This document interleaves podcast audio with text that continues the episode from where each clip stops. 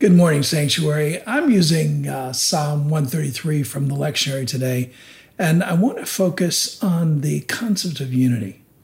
Um, though few of us would hold to the idea that unity is inconsequential, the average American's view of unity is uh, more of an aggregated unity, like a bunch of solo cups stacked uh, with each other. Um, aggregate unity means uh, that we are not more, nor are we less than we are alone or together. We're the same. A solo cup is a solo cup when it's stacked with other cups, or when it's a solo cup when it's just by itself. So the idea of aggregate unity is when you come together with other things that are kind of like you, um, but you're not changed by that unity. It's the weakest form of unity. The biblical images of unity are more than that. They're images of family, um, or marriage or being part of the body, where the individual parts, because of the unity of being in a family or marriage or building and that kind of thing, um, the uh, parts become something more as a result of that kind of unity. It recasts the individual. It's not just this uh, sense of individual things that get next to each other that stay exactly the same. The church leaders through history claimed that we have been created to have a need for others. And that that need is not an indication of imperfection.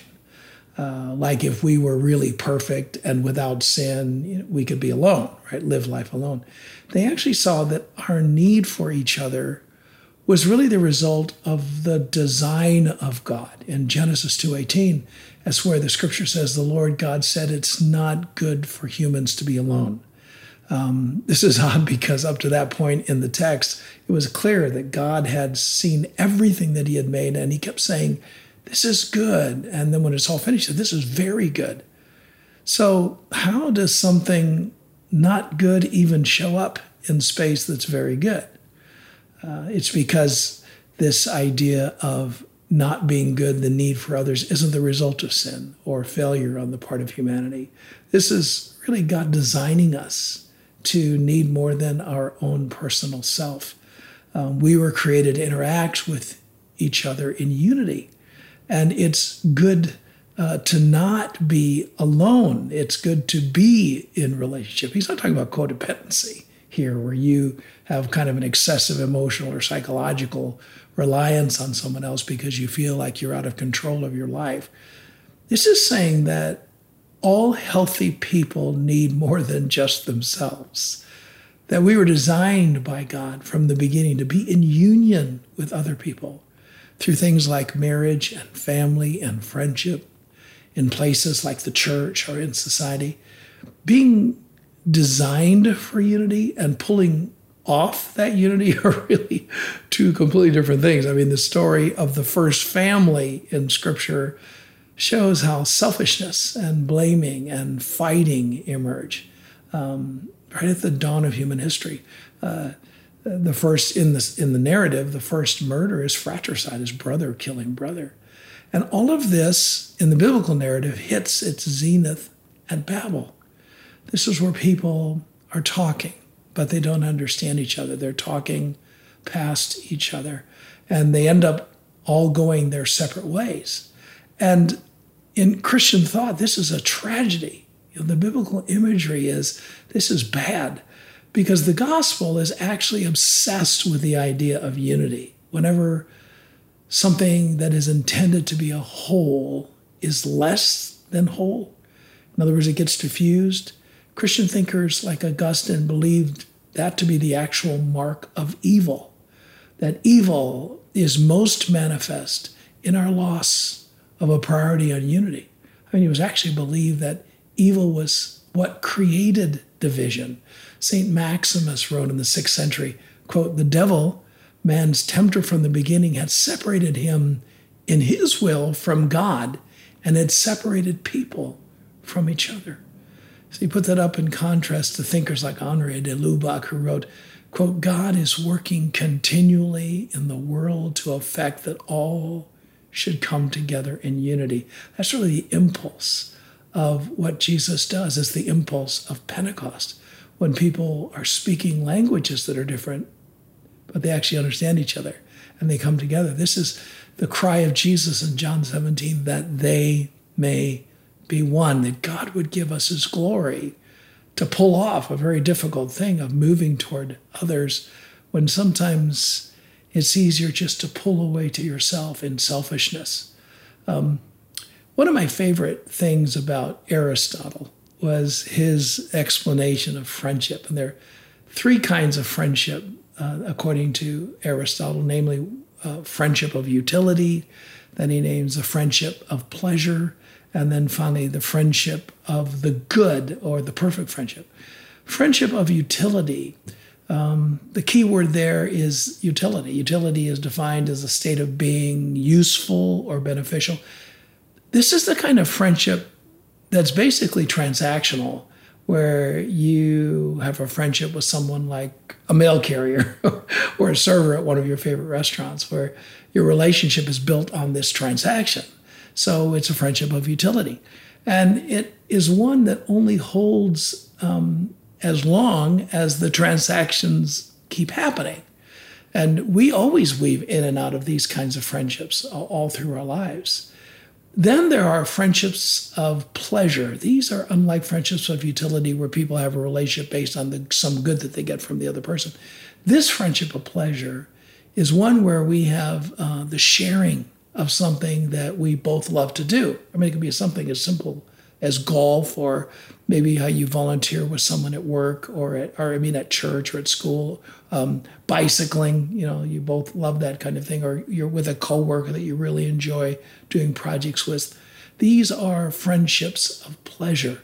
Again, they come and go. Um, they're wonderful because you're enjoying what you do with the person, but they can stop if uh, the thing that you're sharing together that you're enjoying stops.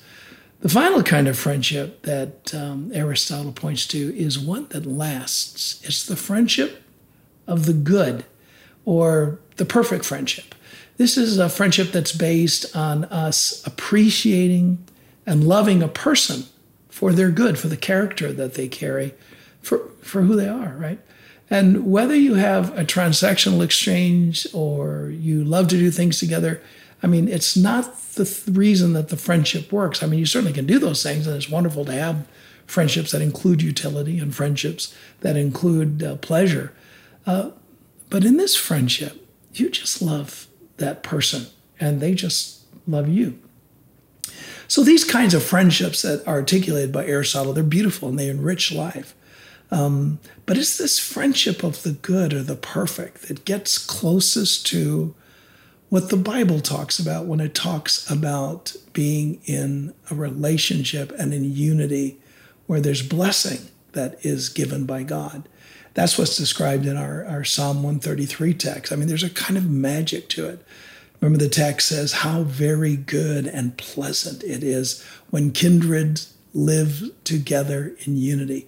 It is like the precious oil on the head running down upon the beard and on the beard of Aaron, running down over the collar of his robes. It is like the dew of Hermon, which falls on the mountains of Zion. And then he says, For there the Lord commands the blessing. And the blessing is life, life forevermore. This carries the imagery of the action of God that this kind of activity, something supernatural is going on. There's this precious oil in this, and there's a blessing of God in this. I think that this kind of relationship is what God's calling us to. It kind of builds off of Aristotle's concept of uh, of uh, friendship of the good or the perfect friendship, but it's plus.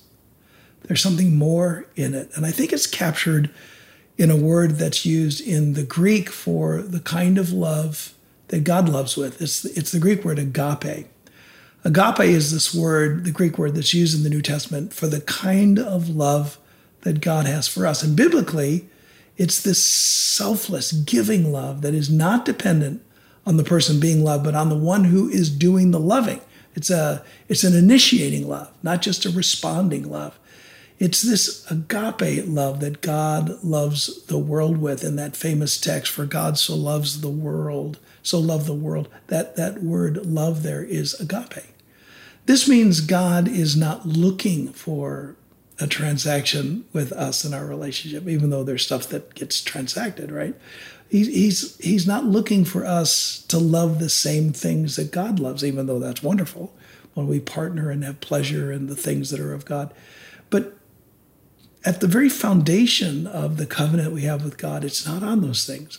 God just sees value in us and treasures us. We are God's dream come true.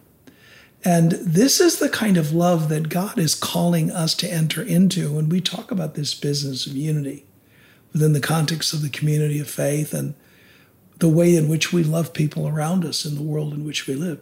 It's a love that's been poured out in this in our hearts according to sacred text. It's Romans 5 5. It says, and hope does not put us to shame because God's love has been poured out into our hearts. I love that. Has been poured out. God's love has been poured out into our hearts through the Holy Spirit, who God has given to us. When we consider unity, this is the stuff that we are to use between us and other people. Agape love, it's, it's the glue that ensures perfect friendships. I think every person of faith should love every human being on this planet with agape love. But this should be doubly true with the household of faith. I mean, think of the way the church has uh, spoken of how we are in relationship with one another. It's the imagery, imagery of family, um, a building where stones are interconnected to the building that's to be inhabited by the Lord, um, the imagery of the body.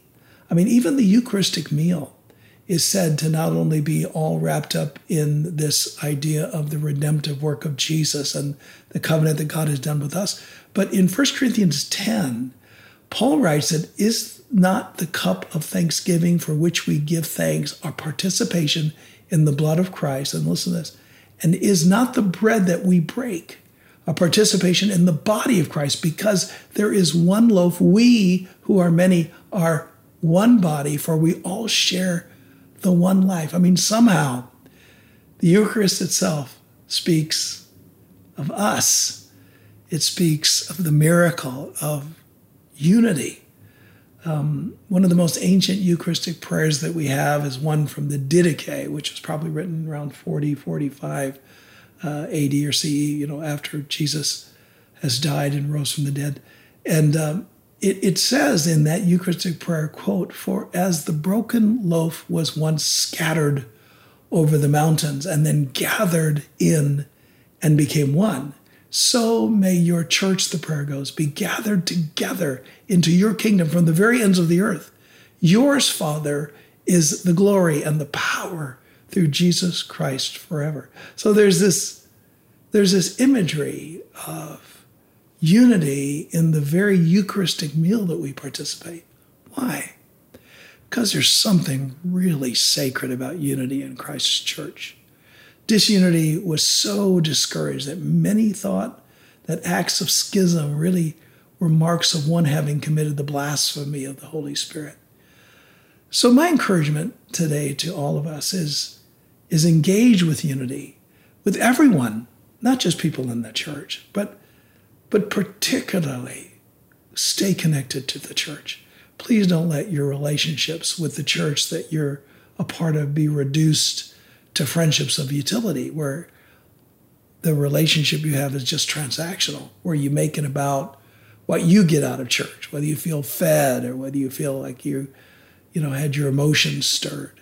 And don't even make them about a friendship of pleasure, where your commitment to the church is about whether the church does stuff you like to do or where you get to use your gifts. I mean, those things are not bad in and of themselves, but I think there has to be more. I mean, the church you attend must be based on some sense of calling inside you, um, a deep celebration of, of, of those that go there, even if they're different than you are. I mean, the very idea of family fits in here, right? I mean, you, You don't get to pick your relatives. Uh, and, and, and refuse to make the church about you. You hope for some utility, obviously, where you feel like there's some transaction that comes that helps you and your kids and your life. I mean, you hope for friendships of pleasure. You hope that there's things that you get to do there that are just fun for you and where you get to serve. But never put those things first.